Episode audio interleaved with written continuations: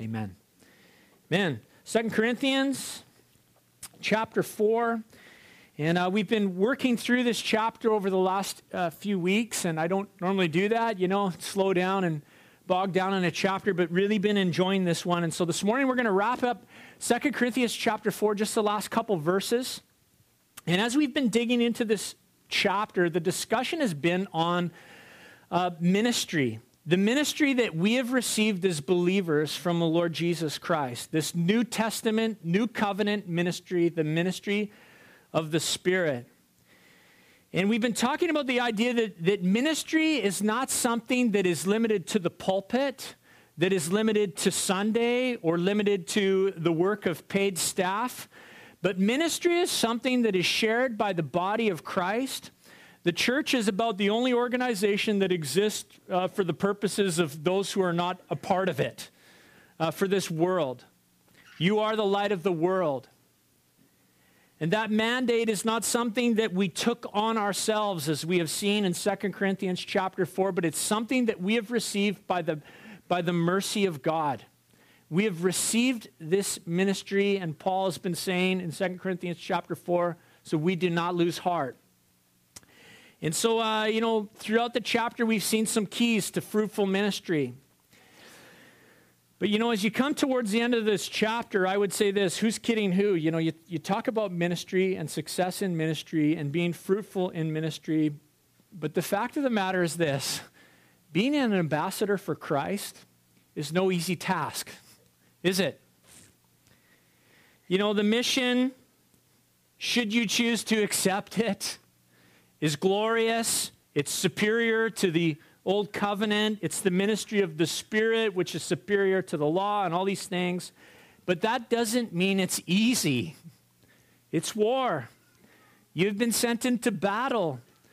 And so I might say, you know, that these last couple verses of Second Corinthians chapter 4 are about finding strength for the battle. So let's check it out. Let's read verse 17 and 18 from chapter 4. It says this For this light momentary affliction is preparing for us an eternal weight of glory beyond all comparison. As we look not to the things that are seen, but to the things that are unseen. For the things that are seen are transient, but the things that are unseen are eternal. Paul talks about light momentary affliction. And I would ask you this this morning as we come to God's Word Have you felt the affliction that comes with serving Christ? Have you felt the affliction that comes with serving Christ? You know, all too often, we seek to sell the gospel uh, without helping a person consider the cost involved in following Jesus Christ.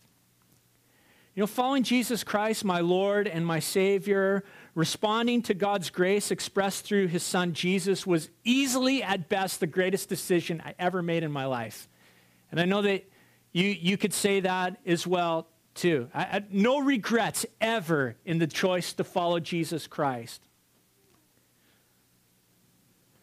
And you know, if, if you don't know Jesus Christ, and if you don't know for certain that your sins are forgiven, you know, you need to know this morning that you can have a relationship with your Father in heaven, the creator of the universe, through his Son, Jesus Christ. He died for you, he loves you, he wants to give you eternal life. He wants you to know in your heart with certainty that you can spend eternity with him. He's designed heaven as a place for you. And you know, I would implore you and encourage you to surrender your life to Jesus Christ. You know, turn from your sin and turn in faith to Jesus Christ, then He will save you.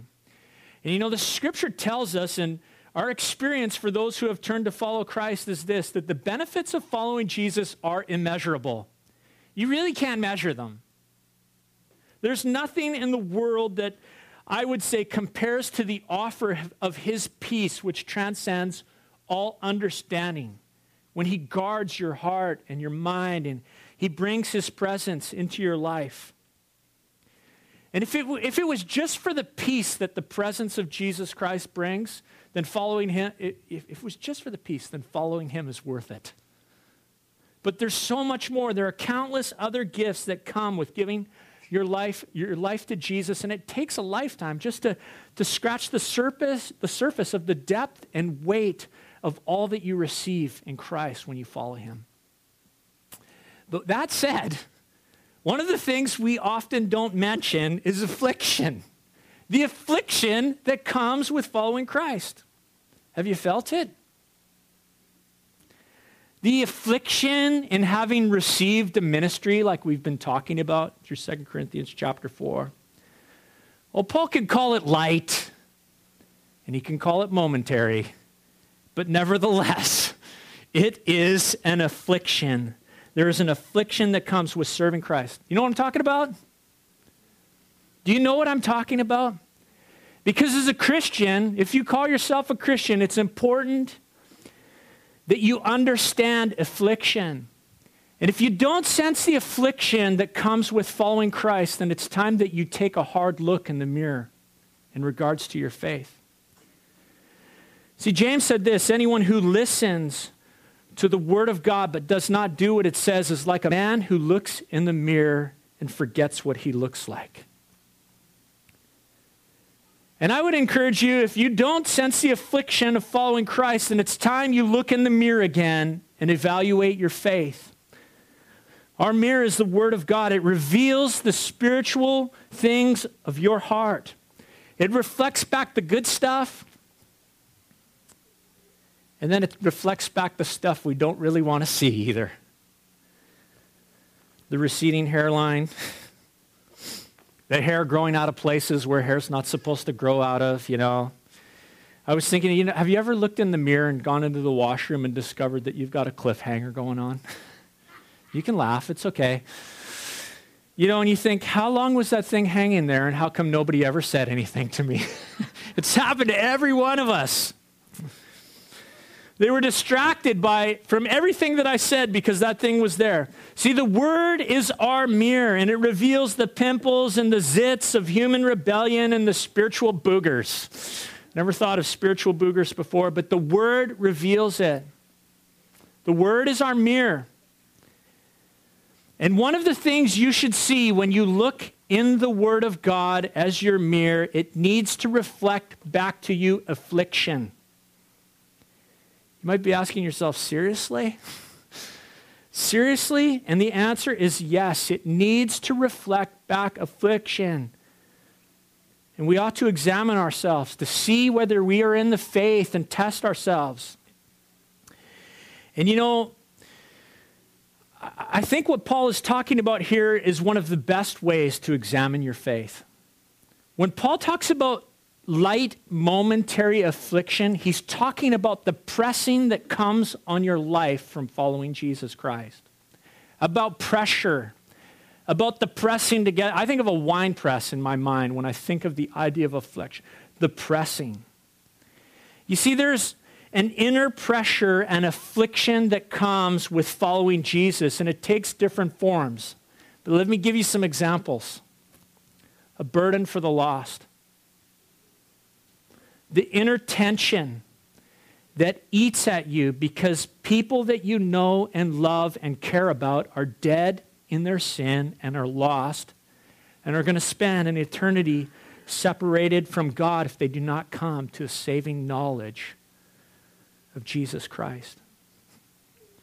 Oh, that afflicts the heart of the Christian. Some of you know the strain of living in a home where no one else is saved. And, and serving Jesus, you know, to say a prayer before a meal or to leave your Bible out in the open on a table or where someone else might see it brings inner affliction. Maybe it's the battle of wanting to live a holy and integral life and wrestling with your own sin and struggling for Christian character and the affliction of that feeling. A Friday afternoon, I went and I visited my grandpa. He's 90 years old, and we had a great time. And he talked, began to talk about uh, the heritage and the effect that the gospel has left upon our family. And as he did, he began to share the inner affliction of a father who has a son not serving Jesus Christ. And, you know, it was just kind of wild to watch Grandpa as he began to say to me, I wonder if it's something I did wrong. I wonder if there's something I could have done different. You know, I can't say anything anymore in that relationship, and all I can do is pray. See, he's afflicted at the burden of knowing a child is not right with God. See, there is an affliction that, that comes from sensing you don't fit in any longer where you used to fit in. The humor doesn't scratch your funny bone anymore. The language leaves you feeling like you need a shower. The hurt of having someone use the name of Jesus as a cuss word. See, there's an affliction that comes from following Jesus Christ. And Paul says, though, it's light and it's momentary. And I say, Really, Paul? light? There seems to be nothing light about it. Maybe it's light for you, Paul, but for the rest of us, it's ministry zapping. It zaps the power of evangelism, it feels like. It, it sucks the life out of me and sometimes leave me discouraged and wanting. Light, momentary affliction? That's what you want to call it, Paul? But remember the man who dared to utter those words. Because 2 Corinthians chapter 11 tells us about his efforts for the gospel.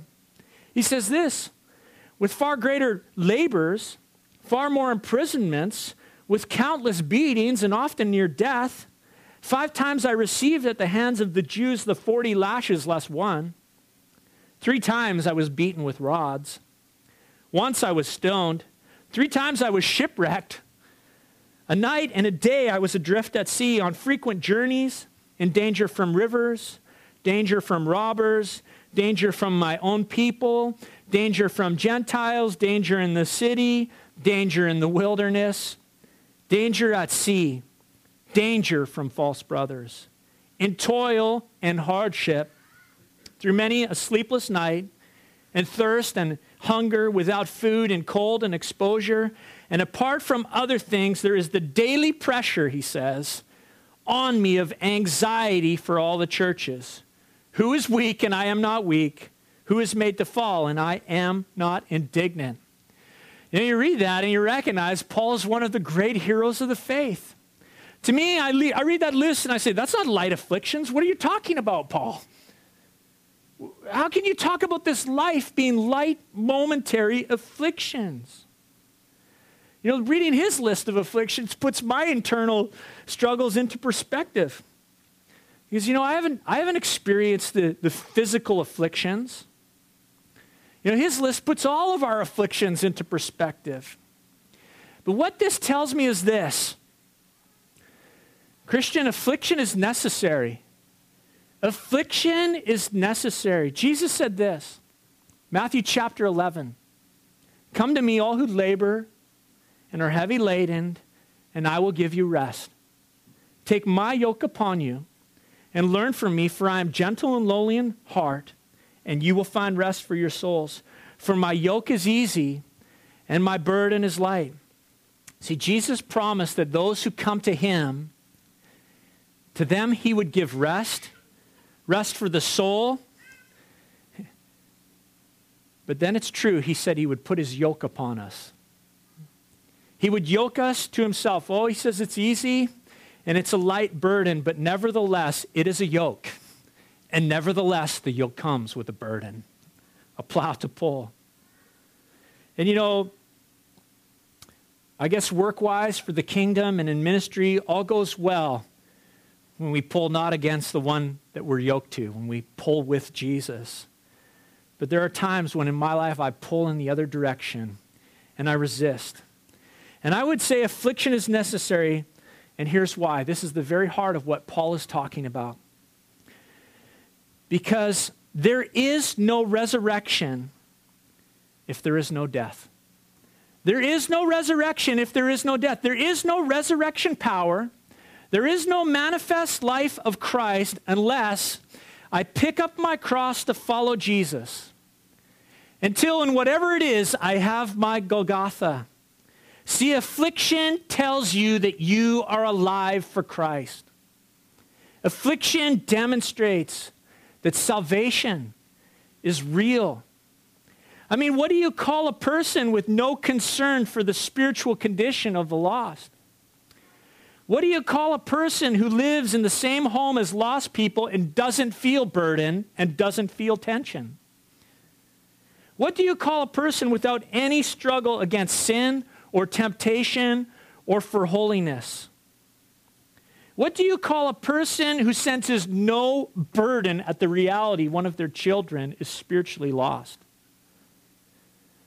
What do you call a believer not bothered when Jesus' name is used as a cuss word or there's dirty language or off colored jokes? Grimacing, not, not in judgment, but in hurt as Jesus' name is dragged through the dirt. See, church, there is a danger that as we serve Christ, and as we count the cost of affliction that as time goes by, that the day comes when we look in the mirror and we see affliction and we opt out. We say the cost is too much. The price is too great. It's too painful. There's too much work. It's too dangerous. And we opt out of the crucified life. And when that happens, the, the heart for the lost grows cold. The desire for a holy life disappears, or it moves down the priority list. Maybe not intentionally, but we lose the desire to fight. Language slides in a different direction, maybe even in the name of grace. Even the burden for your loved ones, maybe your own children, and their salvation takes a back seat. See, there is a cost to carrying the cross. And I would ask you this morning to weigh your heart and ask yourself did you make the decision that the cost was too high and abandon your mission? Did you make the decision that the cost was too high and abandon your mission, soldier? I don't ask that question to take you into the custody of guilt or throw you into the prison of condemnation, but to remind you of the grace of God which will freshly equip you to serve God with strength in the battle. Affliction reminds you of the dangers of spiritual battle. And Paul says it's light and it's momentary. The word momentary really is key. It's just for a moment. That's what he's saying. I mean, in light of eternity, as long and arduous as it seems right now, it's just a moment, a blink of an eye, the passing of a flower. And as heavy as these light afflictions might seem to us right now, Paul says they're actually preparing us for eternity. Isn't that awesome? They're preparing us for eternity. Literally, they are working on your behalf, the afflictions. They're working for you and they are fashioning you and shaping you for eternity. You know, I can't help but think of the beach around here as I think about that and the Sunshine Coast and our beaches with like Secret Beach covered in these little stones. And day after day after day, the waves roll in on those stones. Sometimes they're soft waves and they gently lap the shore and the stones are stirred. But other times they, they thunder in and they pound those stones and they work them and work them and smooth them and take off the edges and toss them and turn them until one day someone scouring the beach finds the smooth stone and says, This one's worth keeping. I'm taking it home. That's affliction. That is the pressure. But affliction is working for you even when it seems like it's working against you. See, Paul actually starts to try and compare this light momentary affliction to the eternal weight of glory, but he says, I can't. I can't compare it. There is no comparison. He doesn't even try. It is beyond comparison to weigh on the scales the light momentary affliction of this life versus the, the eternal weight of glory that will be ours. It's beyond comparison, beyond measure. It makes me think of the story of David and Jonathan and that, that, that famous story where you recall that Saul had tried to take David's life, and so David said, I can't go to the feast. Your, your dad's going to try and kill me, Jonathan. He's going to try and kill me. And so Jonathan and David come to this agreement that they're going to find a way to measure the response of Saul. And so he says, You skip the dinner. I'll go to dinner. When dad asks and sees the empty seat, however he responds, I'll let you know. And if it's light and it's easy, I'll go out to the field where I practice my archery and I'll shoot the arrow short and you'll know it's all good. And if he loses it, I'll shoot it far and then you'll know it's dangerous. Well, you know the story. When Saul saw that David was missing, he accused Jonathan of siding with David over his own father, and he tried to kill Jonathan. He tried to throw a spear through his own son. And so Jonathan went out to that field to signal David, and he pulled back the bow and he shot that thing as far as he possibly could. Jonathan recognized that the conflict between Saul and David, which he thought was small, was actually immeasurably large. And the light momentary affliction that you feel cannot be measured in terms of the eternal weight of glory. And I'm not even going to try to compare them for you. But what I will say is this Did you know that glory has a weight to it? That's kind of a cool thought. You know, in eternity, the majesty of the glory of God that will be revealed in us has physical weight to it, substance. You know, the Old Testament pictures the glory of God as a cloud. But in eternity, we're talking about something that has even far more substance than a cloud. There's weight involved with what you will carry in eternity. In fact, it's, it's, interest, it's interesting that the Greek word for weight carries a very similar meaning, but it's a totally different word to the Greek word for affliction in the same verse. It's a different word, but a similar meaning. Weight and, weight and affliction Remember that I said that the word translated affliction means pressing or pressing together or being under pressure, kind of like a wine press? Well, in Greek, the word translated weight means pressing on one that demands their resources, physically and spiritually. See, in heaven, the weight and substance of glory is going to put pressure on you. And right now, God is training you to hold that weight. He is training you. Do you know what I think the, the substance of God's glory will demand from you in heaven as it pressures, puts pressure on you? You know what I think is going to come out? Worship. That's why heaven's about worship. You can't help but have it come out of you as the weight of God's glory comes on your life. You won't be able to help yourself. Worship will come out of you like you only ever dreamed it would come out of you. Like an artist, artist inspired to paint a masterpiece, or like Mozart on steroids. you ever heard Andy do a guitar solo? Wait till he gets to heaven, okay? Wait till he gets to heaven. You know, it's wonderful. It's wonderful to think about that until you hit the daily grind of living for Jesus what Paul calls the light momentary affliction, which for us feels like tonnage of never ending affliction. I asked myself what enabled Paul to keep this healthy, healthy perspective.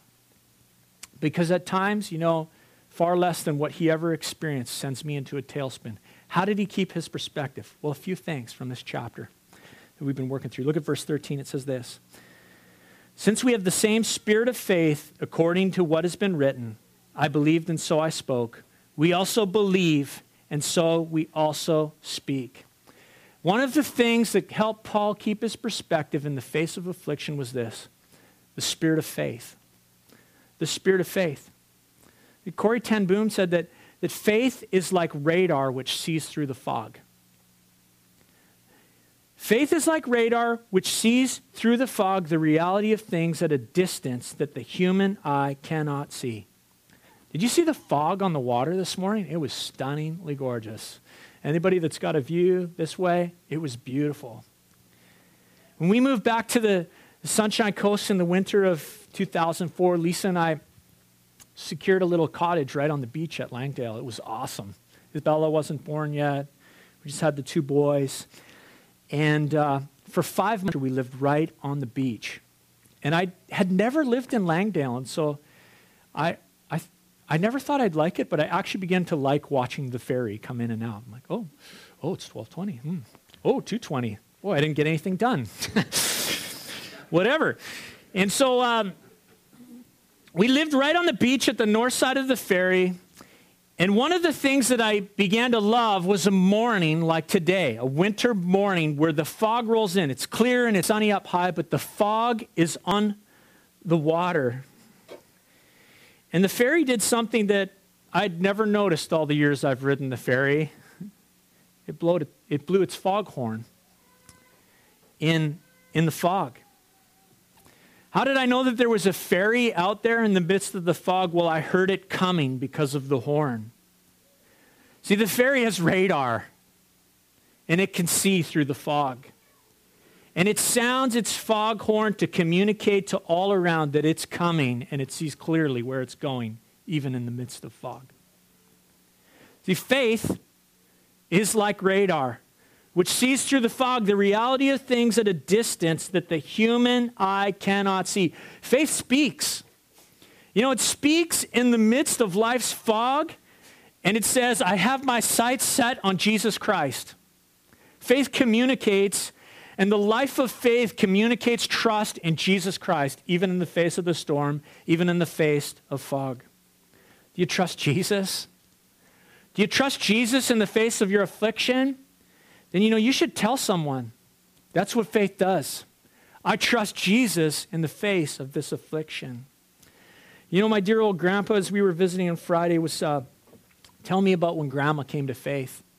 He had received Jesus as his Lord and Savior a few years earlier, taken the kids to Sunday school.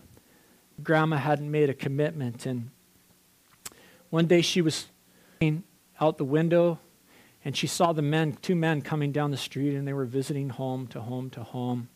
And then she watched them because they skipped a bunch of houses and they came kitty corner across the intersection right to her house and knocked at the door. And Grandpa dropped the word door, or dropped the phrase door to door evangelism, and how they shared Jesus Christ with Grandma. And she said, If I can have what my husband has, then I want it and she surrendered her life to Christ as, with those, those two men. And Eli was sitting beside me and he piped up and he said, What is door to door evangelism? And I thought to myself, Thank goodness it's something of a bygone age. but that was my flesh thinking because I'm sure glad that those men went to the, my grandparents' home, told my grandma about Jesus. They were from 45th Tabernacle in Vancouver. But Grandpa began to explain to Eli what door to door evangelism was. And that how, after someone makes a decision for Christ, you should tell them that they should go and tell someone. I mean, think about it. Salvation is by faith in Jesus Christ, and faith speaks. Faith in the midst of life's fog grabs a hold of God's promise and it speaks its trust in the Lord's faithfulness to that which He has promised. Faith speaks. Do you know where you're going? Is your radar set on Jesus Christ and on eternity? Then speak it. Tell somebody. Paul kept his perspective by the spirit of faith. But another thing that helped keep Paul's perspective is in verse 14. He says this Knowing that he who raised the Lord Jesus will raise us also with Jesus and bring us with you into his presence. Paul hoped in the resurrection. He believed in the resurrection from the dead, confident in it, that the perishable will be raised imperishable. What else kept Paul's perspective? It's in verse 15. He says this For it is all for your sake, so that grace extends to more and more people. Sorry, as grace extends to more and more people, it may increase thanksgiving to the glory of God. I would say this another thing that helped Paul was the outward ministry of grace in his life. You know, there's an inward ministry of God's grace where he ministers his grace to you. But there is also an outward ministry of grace where God, by his Spirit, ministers his grace through you to other people. Are you struggling in the face of light momentary affliction? Quit navel gazing, Christian. The planet does not turn on the orbit of me or you. See, a self absorbed Christian is one that has lost perspective. God doesn't just want to minister his grace to you, he desires to minister his grace through you. And maybe your affliction was never about you, but about the ministry of grace through your life. See, those are things that will help you keep your perspective where it needs to be. But my question is this if those are things that help me keep perspective, what are things that cause me to lose perspective? Well, let's read the text here again, verse 17 and 18. It says this For this light, momentary affliction is preparing for us an eternal weight of glory beyond all comparison as we look not to the things that are seen, but to the things that are unseen. For the things that are seen are transient, but the things that are unseen are eternal. Now, in verse 18, Paul talks a lot about. Um, our sight, that we look with our eyes and we see things seen and things unseen. And when he talks about looking, he's talking about, you know, he's speaking of the direction of our vision. One of the funniest things in my house, one of the fun, and Lisa will attest to this, one of the funniest things in our house to do is to talk to Eli and say, Eli, look me in the eyes. He starts doing this, his head starts waving, he can't look straight. It's like, Eli, look me in the eyes. And the head swirls and it turns, because it's usually a discipline thing, right? Eli, look me in the eyes. And finally, you get him, and you know that you have his attention when he is looking you in the eyes. See, the way we look shows the direction of our vision. When Paul talks about looking, He's talking about eyes that are fixed and that contemplate with the mind.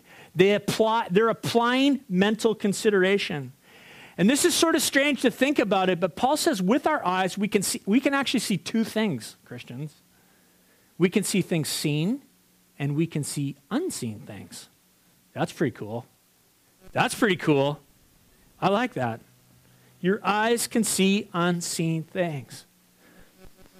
Yesterday, I cruised over to Georgia Beach and I was just praying and talking with the Lord and it was starting to clear up. It was starting to get beautiful for a day like today. The rain had stopped. The clouds hadn't gone, but they were clearing. They were starting to clear. And from Georgia Beach, I looked south down the strait. And the visibility was awesome. It was like, wow, this is weird that it's so, the visibility is incredible. I couldn't see Vancouver Island. It was, it was hidden behind uh, the clouds. But the ocean was beautiful and the clouds were stunning and they seemed to converge in the distance, just meet at this far off, distant point. The visibility was awesome. And I looked at the water and I looked at the clouds and I looked with my mind, with my eyes. And what do you think I perceived? What do you think my mind perceived? You can answer. Oh, that was a good one, man, back there. Eternity. Eternity. You know, I can't see, I can't see eternity, but I'm telling you, I saw eternity. And you know, you know what that's like. You know, the clouds and the ocean were beautiful, but God wanted me to see something unseen. He wanted to turn my heart towards eternity and I saw something unseen. See, what causes us to lose perspective? When we look at transient things, when we look at momentary, transient things. When the Christian reaches the point where, in the face of affliction, in the face of light, momentary affliction, they make the decision I'm tossing in the towel. At this point, picking up my cross is too costly. At this point, I'm choosing to warm the bench and maybe spend my lifetime warming the bench. When a Christian reaches that point, it's because they have eye trouble, vision problems, myopic, nearsighted, because they've set their eyes on transient things. You know, our culture, Canadian culture, North American culture, is, is probably worse for this than any other culture in the world. Because of wealth, because of influence. We're so focused on transient, temporary things that we lose sight of the eternal. You know, last week I, I Lisa and I went for dinner at my friend Pastor Jazz from CLA up the hill. We went and had dinner at his place and we were hanging out and yapping. And I said, Hey, do you have any pulp, pulp mill workers in your church? Because we like have hardly any. Like there's just like two or three maybe. Maybe. Do you, do you have any pulp mill workers in your church? Jess says, No, man. There's like there's like hardly any. And I said, you know, that's amazing that in a community that employs like maybe five, 600 guys, in this pulp mill that there aren't more believers represented in the churches. Why do you think that is? And we began to yap about it. And about the comfort that wealth brings, and the focus on transient things and temporary things, and our culture of consumerism. See, comfort breeds myopic vision. Affluence breeds a culture that fixes its sights on transient things. And people of God, be reminded this day that you are called to something greater than transient, temporary things and living in pursuit of them. It's important that we remember that at Christmas. I would say, what this? What the heck is possessing you, man? What has possessed your life? I was reading recently the story of uh, William Whiting Borden. In 1894, it's the years of seven, the year, uh, the age of seven years old. He surrendered his life to Jesus Christ. Now, the thing about Borden was this he's American. Born with blue blood in his veins, silver spoon in his mouth. That's him. Very wealthy, influential, influential family. He came from a distinguished family. But as he grew, he had a heart for God and he sought the things of God and he felt that God had placed a call in his life for the mission field. And so as a young man, he pursued those things. He went to college, he got educated, and he got a vision for the work of the Inland China Mission that Hudson Taylor had started. And so he set his heart to, to do ministry amongst the people of China. And on December 17th in 1912, at the age of 28, he sailed en route to China and he went through Egypt first. But while he was in Egypt, he developed meningitis in that spring around Easter time. He died. He never reached China. And the news of his death went around the world because his family was so influential and powerful in the U.S. This young man at 28 died a millionaire in the early 1900s. And so he, the, the question went around the world was, uh, it, it was this, you know, why was his life cut short? Why was the life of this young man cut short? And at his funeral service, the preacher said this By some, the victory has to be won over poverty. But Borden won the victory over an environment of wealth. He felt that his life consisted not in the abundance of things that a man possesses, but in the abundance of things which possess the man. What is possessing you, dear Christian? What is possessing you? Because if it's transient things, you will lose your eternal perspective and your heart for eternity. See, Paul says this We look not to things that are seen, transient, temporary, but to things that are unseen, eternal. Has the hope of eternity gripped your heart? You know that God's people are never more dangerous than when they begin to get a hope for heaven and for eternal things. And it seems to me that one of the things that has led to the impotence of the church in our age is a failure to live with an eternal perspective. You know, I grew up in an age where I was told that if you were too heavenly minded, you'd be no earthly good. And so you try to find the balance and work there.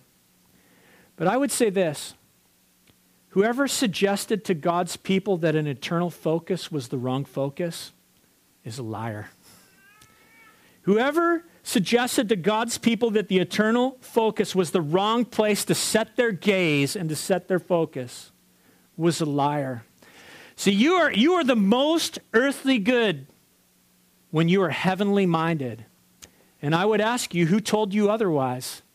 You know, A.W. Tozer used to say that the invisible world described in the Bible is the only real world. The invisible world described in the Bible is the only real world. And so, are your eyes fixed on eternity? Are they fixed on Jesus Christ? Or are they set on transient things?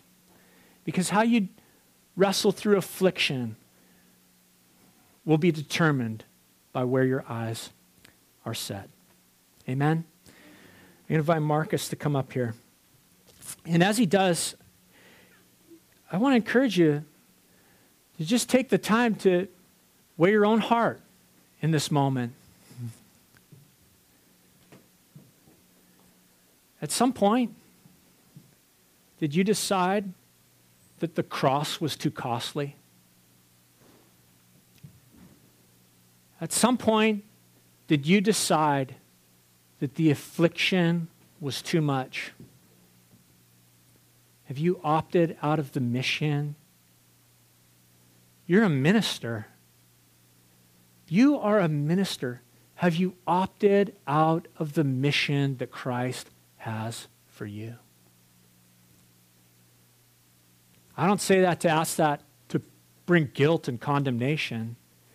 I ask that to tell you that God's grace is fresh for you this morning. And He will meet you on the bench and He'll put you back in the game if you let Him touch your heart again and if you'll pick up your cross to follow Him.